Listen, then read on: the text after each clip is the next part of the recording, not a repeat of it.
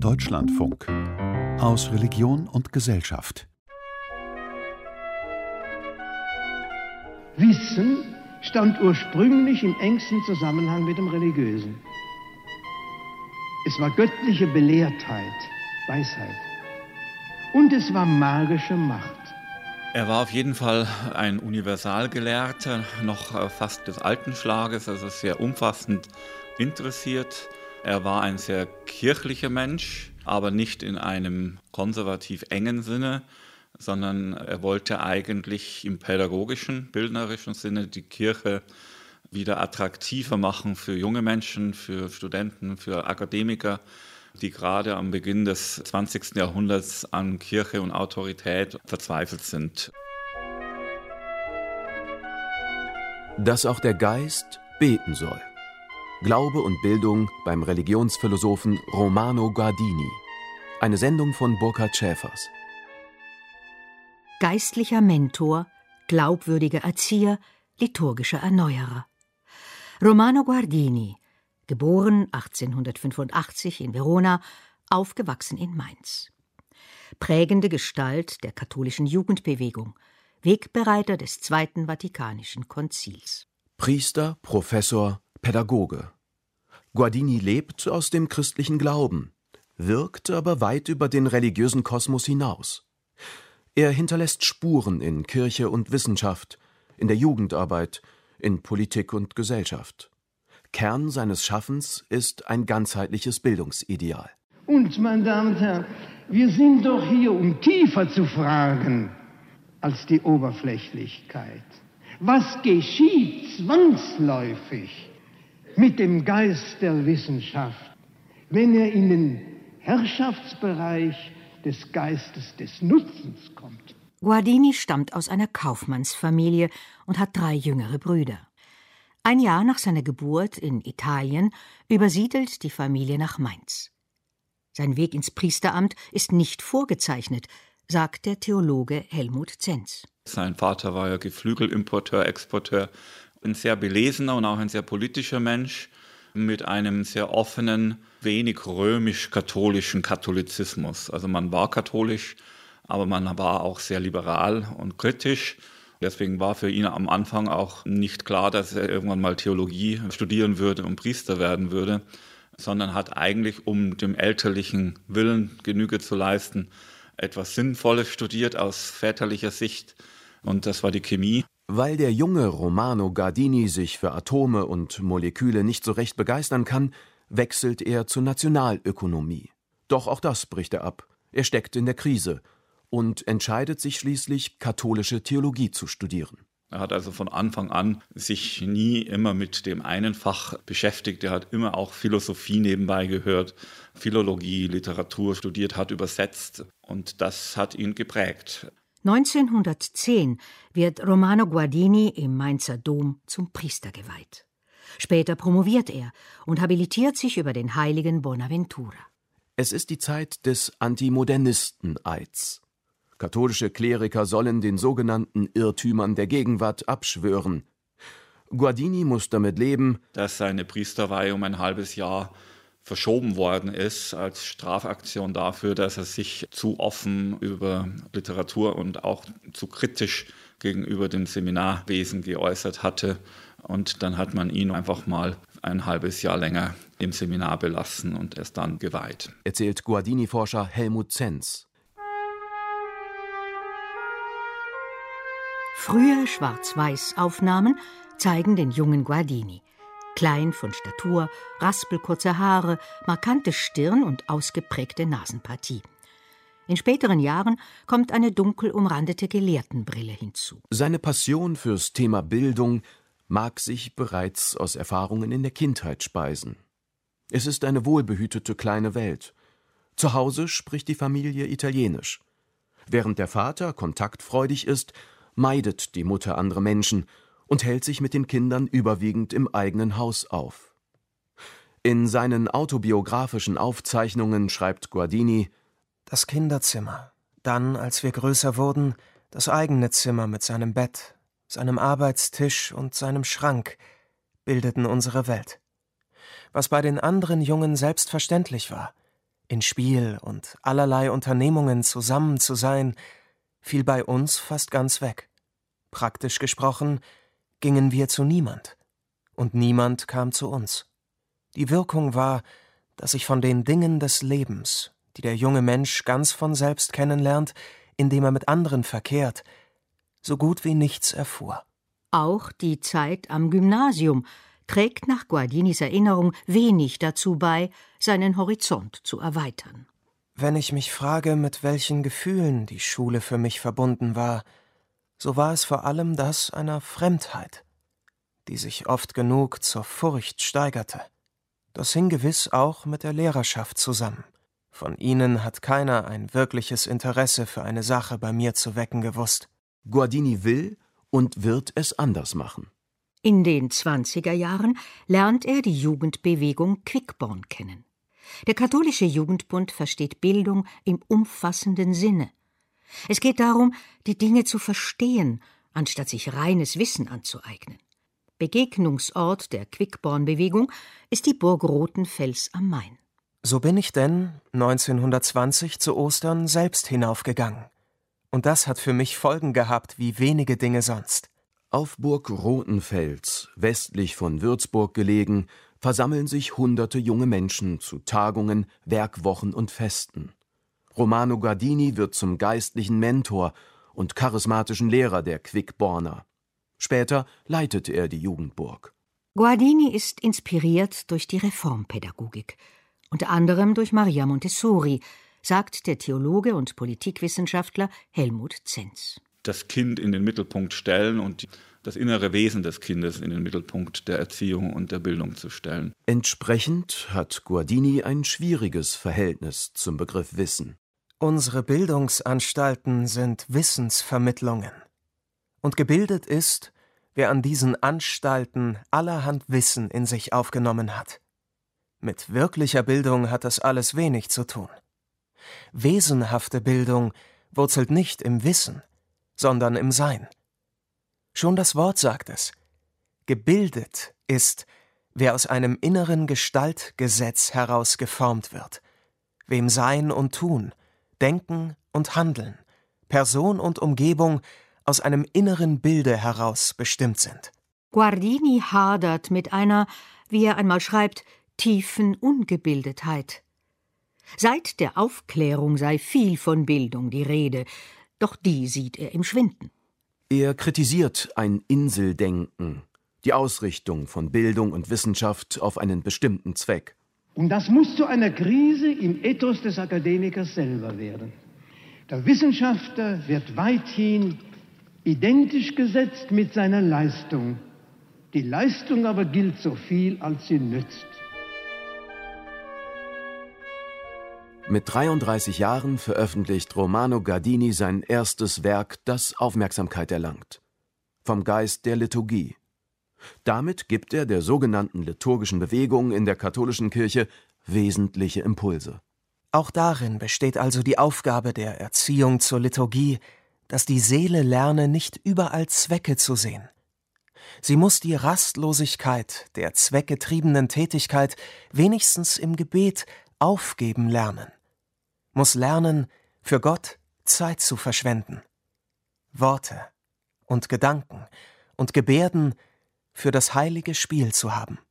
Er möchte, dass die Gläubigen mitvollziehen können, was in der heiligen Messe geschieht. Neben Latein soll die Volkssprache zum Einsatz kommen. Rituale und Zeichen, Musik und Text sind Guardini wichtig. Ihren stimmigen Wechsel nennt er das Spiel der Liturgie. Nicht immer etwas tun, etwas erreichen, etwas Nützliches zustande bringen wollen, sondern lernen in Freiheit und Schönheit und heiliger Heiterkeit vor Gott, das Gott geordnete Spiel der Liturgie zu treiben. Neben wissenschaftlich-theologischen Werken veröffentlicht Guardini auch liturgisch Praktisches um eben auch den Gottesdienst zu bereichern und in der deutschen Sprache mitzugestalten, auch wenn der Kern natürlich damals noch lateinisch geblieben ist. Manche in der Theologie hegen Vorbehalte gegen den Religionsphilosophen. Nicht traditionell genug, lautet der Vorwurf. Es gibt von ihm eine Selbstbezeichnung, die sagt, er sei ein Konservativer mit Blick nach vorne. Das heißt, er erneuert, aber versucht das, was bewährt ist, eben auch zu retten und das über Jahrhunderte und Epochen hinweg. Also auch durchaus aus dem Mittelalter. Aber er war kein Nostalgiker, sondern es ging ihm immer um die Zukunft. Als Professor lehrt Romano Gardini in Berlin, Tübingen und München katholische bzw. christliche Weltanschauung und Religionsphilosophie. Seine Lehre überschreitet klassische Fächergrenzen. Er behandelt Fragen der Theologie, der Philosophie, Kunst und Literatur, spricht über Sokrates, Platon und Heidegger ebenso wie über Dante, Hölderlin und Rilke. Im Laufe seines Lebens schreibt er mehrere hundert Texte, Briefe, Aufsätze und Bücher. Er hat also immer einen dialogischen Anspruch gehabt, also nicht irgendwelche Dinge zu beantworten, nach denen keiner fragt.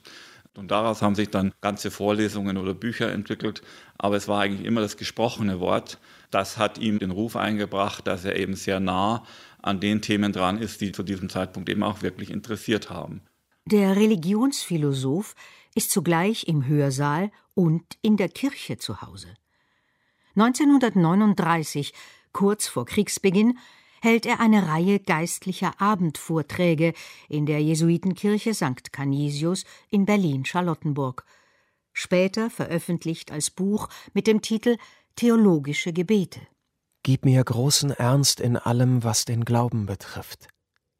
Lehre mich erkennen, wessen er bedarf, um bestehen und Frucht tragen zu können.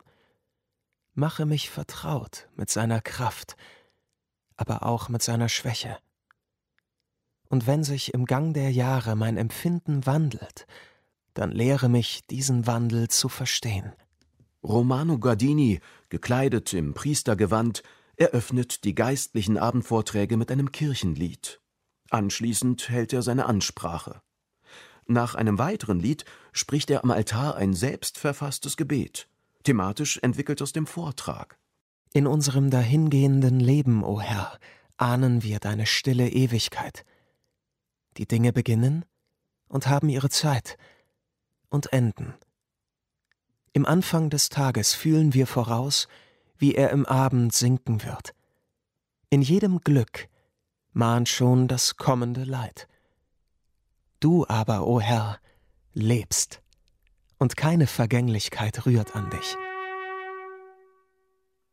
Glaube und Bildung bedingen bei Guardini einander. Wir müssen wieder lernen, dass nicht nur das Herz, sondern auch der Geist beten soll.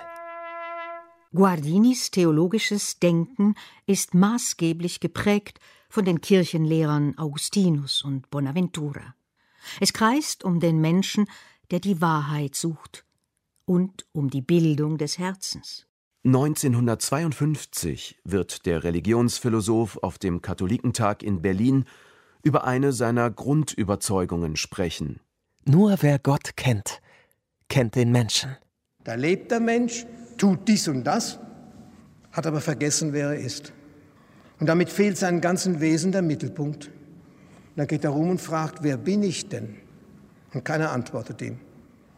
Wer den Namen Gottes vergisst, vergisst seinen eigenen. Man kann nicht den Namen des lebendigen Gottes vergessen und seines eigenen Namens, seines eigenen Lebenssinnes und Lebensweges innebleiben. Das geht ebenso wenig, wie eine Brücke stehen könnte, wo sie steht, wenn man die Ufer wegstieße, auf denen sie steht. Romano Guardini ist ein gläubiger und zugleich ein politischer Mensch. Guardini ist Mitglied der Zentrumspartei. 1939 verliert er seine Professur für katholische Weltanschauung in Berlin. Die Jugendburg Rotenfels wird aufgelöst. Die katholischen Jugendverbände werden verboten. Er hat selber nach dem Krieg ein Interview gegeben, wo er genau danach gefragt worden ist, wie es sein konnte, dass er überhaupt so lange in Berlin diesen Lehrstuhl für katholische Weltanschauung innehatte. Das hat aber damit zu tun, dass er tatsächlich nicht zu denen gehört hat, die aktiven Widerstand geleistet hat. Seine Idee davon war, in seinen Vorlesungen auf Burg Rotenfels Rückzugsräume einer offenen Diskussion so lange wie möglich aufrechtzuerhalten. In den 50er Jahren initiiert er die Gründung der Akademie für politische Bildung im bayerischen Tutzing. auch die der Katholischen Akademie Bayern.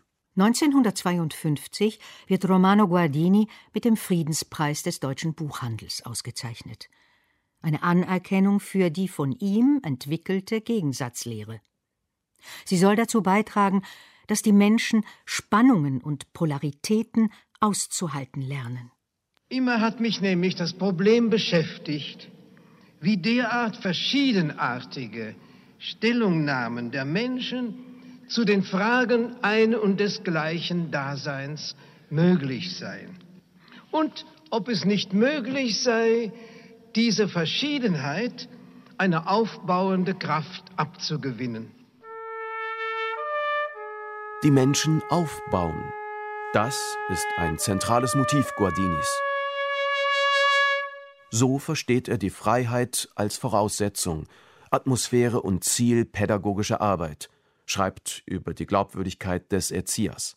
Jeder aber, der erziehen will, fühlt irgendeinmal die Frage, wie kommst du eigentlich dazu, einen anderen erziehen zu wollen?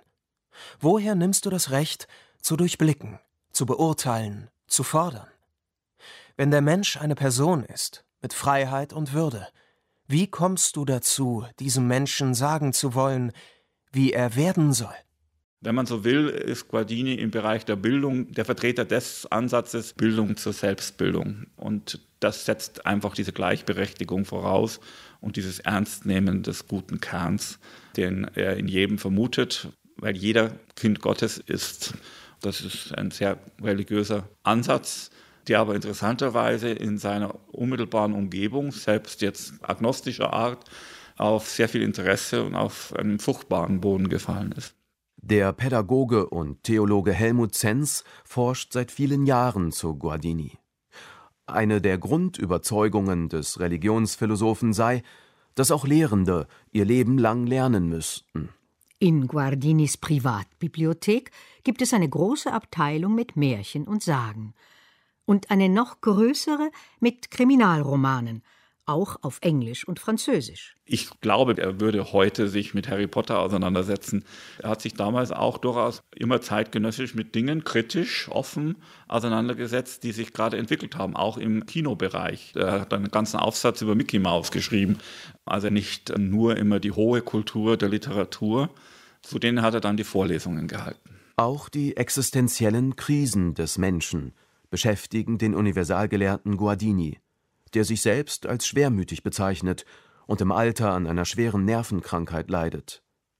Am 1. Oktober 1968 stirbt Romano Guardini in München im Alter von 83 Jahren. Sein Bildungsideal reicht über Fächergrenzen hinaus. Wer andere bilden will, muss alle Sinne des Menschen ansprechen. Sehr ernste Erzieher haben darauf hingewiesen, dass für die Bildung, gerade des heutigen Menschen, bloßes Sagen, intellektuelles Erklären, formales Organisieren nicht genügen. Dass die Organe des Schauens, des Tuns, des Gestaltens geweckt und in den bildenden Vorgang einbezogen werden müssen. Dass das musikalische Moment mehr ist als eine bloße Verzierung. Dass die Gemeinschaft anderes bedeutet als ein Zusammensitzen. Romano Guardini sieht den eigentlichen Fortschritt darin, dass der gebildete Mensch mit sich selbst ins Reine kommt, dass er alle Spannungen und Widersprüchlichkeiten, die zu ihm gehören, ins Gleichgewicht bringt. Es ist das Bildungsideal des glaubenden Intellektuellen. Dieser Mensch ist fieberhaft tätig. Er leistet Ungeheures, um immerfort sich selbst zu bestätigen. Er bringt die Welt in seine Macht, um sie als sein Werk aufzurichten. Im Grunde weiß er aber nicht mehr, wer das Wesen ist, das das tut, noch woher es kommt, noch wohin es geht. Dass auch der Geist beten soll. Glaube und Bildung beim Religionsphilosophen Romano Guardini. Eine Sendung von Burkhard Schäfers. Es sprachen Andreas Potulski, Susanne Fluri, Luis Friedemann Thiele. Ton und Technik Christoph Schumacher. Regie Rainer Delventhal. Redaktion Andreas Mein. Deutschlandfunk 2021